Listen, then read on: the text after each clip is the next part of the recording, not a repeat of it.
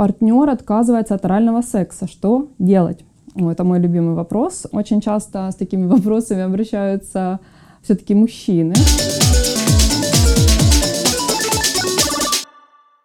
Приветствую, меня зовут Яна Флюровна, я психолог-сексолог, и сегодня отвечу на некоторые вопросы, которые интересуют подписчиков. Итак, первый вопрос. Зачем идти на прием к сексологу? Ну как зачем? Как минимум для того, чтобы улучшить свою сексуальную жизнь. По статистике очень большой процент людей недовольны этой своей сферой, но, к сожалению, они выбирают умалчивать, не говорить об этом ни своему партнеру, ни какому-то доверенному лицу. И когда люди приходят со своей проблемой, которая уже 20 лет, например, то очень сложно с ней работать. Часто ли люди испытывают чрезмерное стеснение при знакомстве со своим телом? Ну, прям, прям чрезмерное стеснение я сказать не могу, как правило, э, когда человек не знает свое тело, он очень не уверен в себе, он закрыт. И когда я говорю, точнее даже спрашиваю, а как ты вообще знаешь свое тело, свои эрогенные зоны, человек удивляется и говорит, в смысле эрогенные зоны?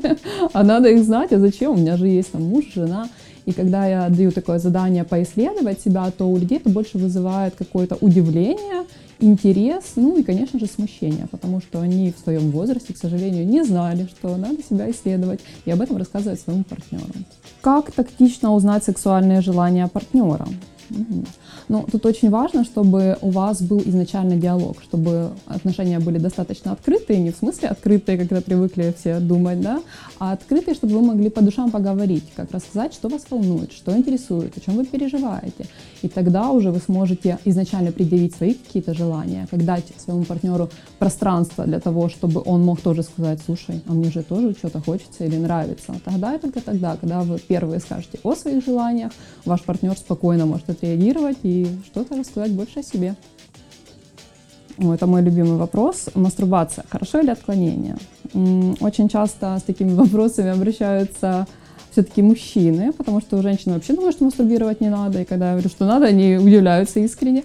А мастурбация, если она не навязчивая, не невротичная, то это очень даже хорошо. Что такое навязчивая мастурбация? Это когда человек какой-то свой стресс, какие-то свои переживания, вместо того, чтобы с этим разбираться и что-то делать, он выбирает просто мастурбировать по 3, 4, 5 раз на день, вплоть до того, что появляются какие-то болезненные ощущения, бессонница, это невротичное состояние еще усиливается, и, конечно, тогда это не идет ни в какую пользу. Но мастурбация, а, как в нормальном ее количестве, это очень даже хорошо, это полезно влияет на организм, на здоровье, улучшает кровообращение, улучшает настроение, поэтому я только за. Ну а что такое как нормальное количество мастурбации? Это для каждого человека отдельно, потому что кому-то надо, допустим, сексуальная разрядка три раза в неделю, кому-то достаточно раз в неделю. И тут норма у каждого своя. А вот как раз про половую конституцию. Что такое половая конституция? Вот то, что я только что говорила про мастурбацию. А половая конституция, она как раз показывает, сколько каждому человеку нужно секса в жизни. Кому-то надо три раза в неделю, кому-то, может быть, каждый день, кому-то и раз в месяц достаточно. Половая конституция бывает слабая, средняя и сильная, и каждые эти как подразделы, они делятся еще. То есть средняя ближе к слабой, либо средняя ближе к сильной может быть. Это такие биологические, как врожденные факторы, и, в принципе, как на них физиологически в процессе жизни деятельности мы уже повлиять не можем. То есть у каждого есть какая-то врожденная, какая-то врожденная половая конституция, она показывает, сколько реально секса человеку нужно в жизни. Партнер отказывается от орального секса. Что делать? важно разобраться, в какую сторону партнер отказывается от орального секса. Он не хочет его э, как делать оральный секс, да, не хочет этим заниматься, либо принимать он не хочет, потому что э, тут могут быть разные подтексты. Очень часто девушки, они как бы сами оральные ласки с удовольствием своему партнеру дарят, но принимать не могут. Им страшно, они стесняются, им некомфортно, они чего-то боятся. Что делать? Э, конечно, надо выяснить у партнера, подскажи, пожалуйста, а почему тебе не нравится? Может, тебя что-то беспокоит? То есть разобраться в причинах. Возможно, человек просто стесняется, возможно, есть какие-то негативные установки. То есть причин может быть очень и очень много. Но ни в коем случае не давить, не обвинять, не угрожать, тем более не манипулировать этим вопросом, потому что это вызовет только какие-то скандалы и напряжение. Женщина не может получить оргазм. Кто виноват и что делать? Причин может быть просто огромное множество. От физиологии возможно, там есть какие-то нарушения со стороны гинекологии, возможно, эндокринная система страдает, поэтому в первую очередь исключаем физиологический фактор, а дальше уже смотрим, почему именно она не может получить оргазм. Она не может его получить вообще, либо с мужчинами. возможно, она занимается мастурбацией, и там у нее все хорошо. А вот с мужчинами как-то не идет. Тогда мы будем работать с ее негативными установками, почему она как так относится к мужчинам и к сексу с мужчиной, что не может получить разрядку. Ну, а еще, знаете, такая есть шутка, а, что прошли века эволюции, да, женщина таки научилась получать оргазм за две минуты. То есть э, часто это действительно какое-то неадекватное проведение полового акта со стороны мужчины. Это так раз и все. Ой, дорогая, ты что, нет? Ну, ну как, жаль, наверное, ты виновата в этом. Да, обвинять друг друга, конечно, очень легко, но ни в коем случае этого делать нельзя. Правда ли, что порно смотрят все? Как по мне, то люди все-таки делятся на две категории. Первая категория людей, которые смотрят порно, и вторая категория людей, которые говорят, что не смотрят порно. Вот. Смотрят, как по мне, все. Если я ошибаюсь, можете меня, конечно, поправить в комментариях, написать об этом. Как должно проходить сексуальное воспитание подростков? Я взрослый сексолог, я не работаю с подростками и детьми, а, и могу поделиться просто своим мнением, своим ощущением, как это должно быть, чтобы а, подростки, да, дети и подростки не были с какими-то перекосами в сексуальной сфере.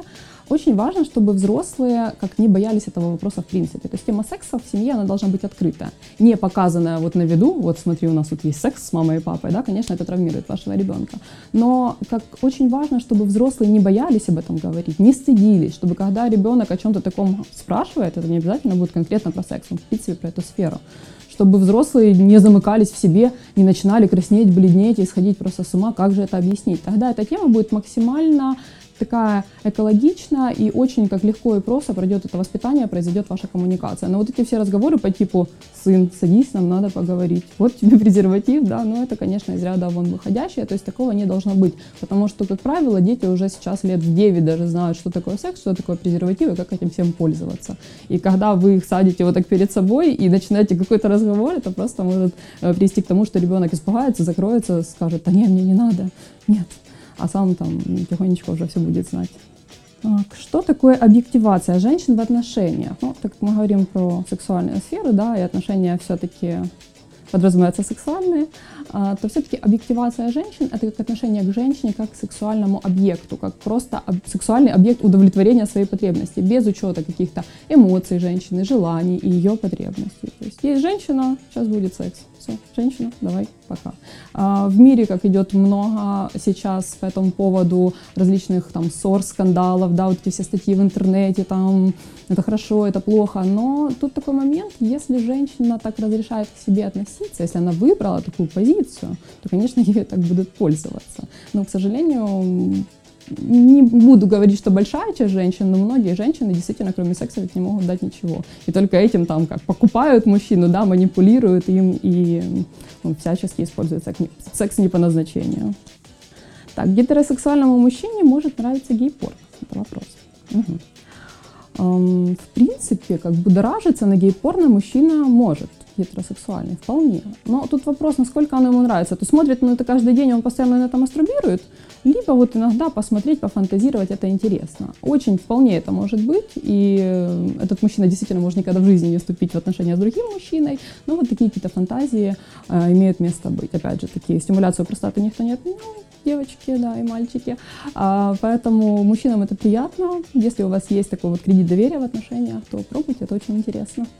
Присылать дикпики – это прилично, но, как по мне, это максимально неприлично, да, некоторые сексологи это приравнивают даже к такому секс-терроризму какому-то, типа вот на тебе, да, как экзибиционисты раньше ходили там в парках, это свое пальто раздвигали, так само сейчас вот в соцсетях ни привет, ни пока, та-дам! И как э, такой вот террорист, он смотрит на твою реакцию, что ты сделаешь. И если ты начнешь там кричать, верещать, как-то на него реагировать, то это его, конечно, только подзадорит. Поэтому тихонечко блокируем, если вам эти дикпики не интересны. Тоже очень интересный вопрос. Преждевременная эякуляция. Это за сколько? Есть много различных сексологов, ведущих, которые до сих пор пишут свои труды, и вот мнения разделяются. Кто-то предлагает, что меньше трех минут это уже преждевременная экуляция, кто-то предлагает, что меньше минуты это преждевременная экуляция. И, в принципе, есть такое мнение, что если как мужчина успел ввести член во влагалище, и тогда вот произошла экуляция, то типа это нормально, это не преждевременно, даже если это меньше минуты, потому что как бы а, функция размножения выполнена, да, сперма попала туда, куда надо, и в принципе такая экуляция не считается преждевременной, поэтому тут очень такой скользкий вопрос. Афродизиаки помогают? Не помогают. Как бы не расписывали в интернете, как это все там хорошо поднимет ваше сексуальное желание, там, либидо, вы сможете 170 раз за ночь. А, ну, кроме, конечно же, Виагры, но это не афродизиак, правильно? Афродизиаки не работают. Никакой ни шоколад, ни устрицы. Ученые исследовали и выявили, что никак не влияет на сексуальное желание. Лучший фильм или сериал про секс? Мне очень-очень нравится фильм «Честная куртизанка». Я прям рекомендую смотреть, если не всем, то многим, кому эта тема интересна. Там не столько про секс, сколько про а, сексуальность, а, про сексуальное желание, про наслаждение, про чувствование себя женщиной. Очень ярко показано, как одна женщина чувствует себя сексуальной, прям это несет и ну, как получает свое, то, что она хочет, свои желания, да, предъявляет.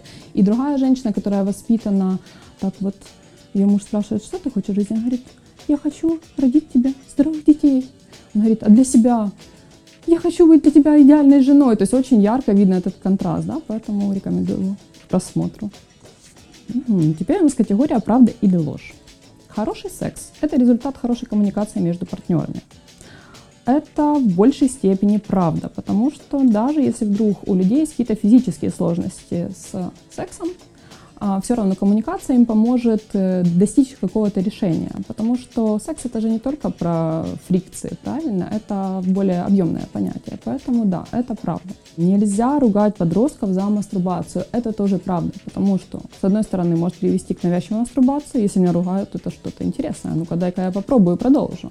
Либо наоборот, если мнительность у ребенка очень большая и кредит доверия к родителям большой, он подумает, ой, наверное, это плохо, это ужасно. Особенно если родители говорят, не трогай трогай, отсохнет, то ребенок как бы получает такую установку, что секс это плохо, сексуальным быть плохо, исследовать себя плохо, и получается как нарушение в развитии сексуальности, и дальше в личной жизни будет очень тяжело. И последнее убеждение, сексу нельзя научиться. Опять, если мы говорим про секс как про фрикции, то, ну, как бы, что учиться все и так умеют. Но, в принципе, сексу как можно и нужно учиться, потому что это и взаимопонимание, и возможность поговорить друг с другом, предъявить свои желания, чувствование себя. Это обязательно, это тот навык, который нужно обязательно развивать. Подписывайтесь на Джобер в Apple Podcast, CastBox, Spotify и других платформах, а также смотрите на YouTube, ставьте оценки и рассказывайте друзьям. Этот выпуск сделали Илья Коваленко, Настя Шевчук, Макс Полюль, Сергей Фомкин.